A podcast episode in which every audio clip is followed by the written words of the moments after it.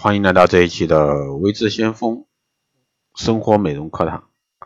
那今天这一期呢，给大家来聊一下遮瑕膏几个使用方法。那很多女性呢都喜欢用这个遮瑕膏啊，比如说色斑呀、痘印呀、黑眼圈呀，有这些困扰的时候呢，遮瑕膏一定是女性妹子包中啊必备的随身宝物。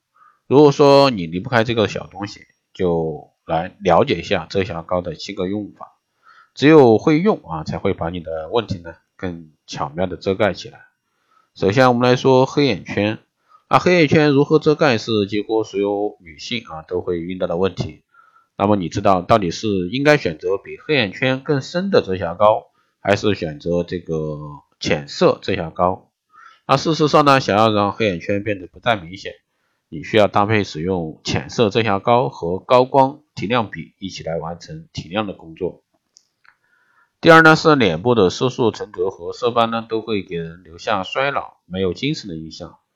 普通的粉底呢并不能完全遮盖住这些色斑，一定要求助专业的遮瑕产品。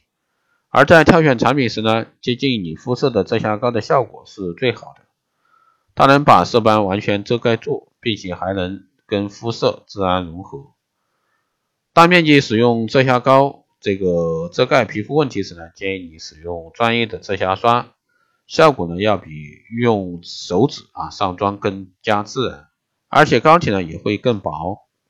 由猪鬃毛制成的这个遮瑕刷效果最好。第四呢是有遮瑕膏是专门针对不同的问题研发的，发红的酒糟鼻和痤疮呢需要用绿色的遮瑕膏来中和。而蓝色遮瑕膏呢，适合这个遮盖泛黄的脸色。啊，第五呢，关于用粉底液还是用先用遮瑕膏这个问题，大家一直争论不休。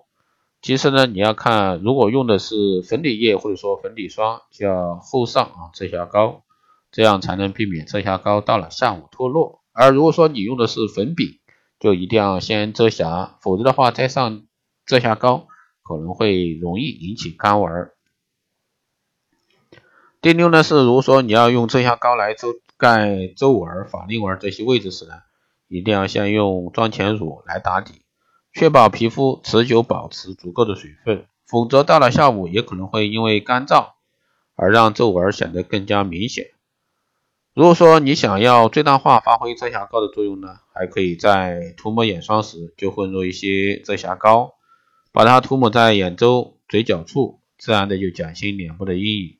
让自己看起来呢没有那么疲惫。好的，以上呢就是今天这一期节目内容，谢谢大家收听。如果说你有任何问题，欢迎在后台加微信二八二四七八六七幺三二八二四七八六七幺三，备注电台听众，可以快速通过。更多内容欢迎关注新浪微博未知先锋，获取更多资讯。好的，这期节目就这样，我们下期再见。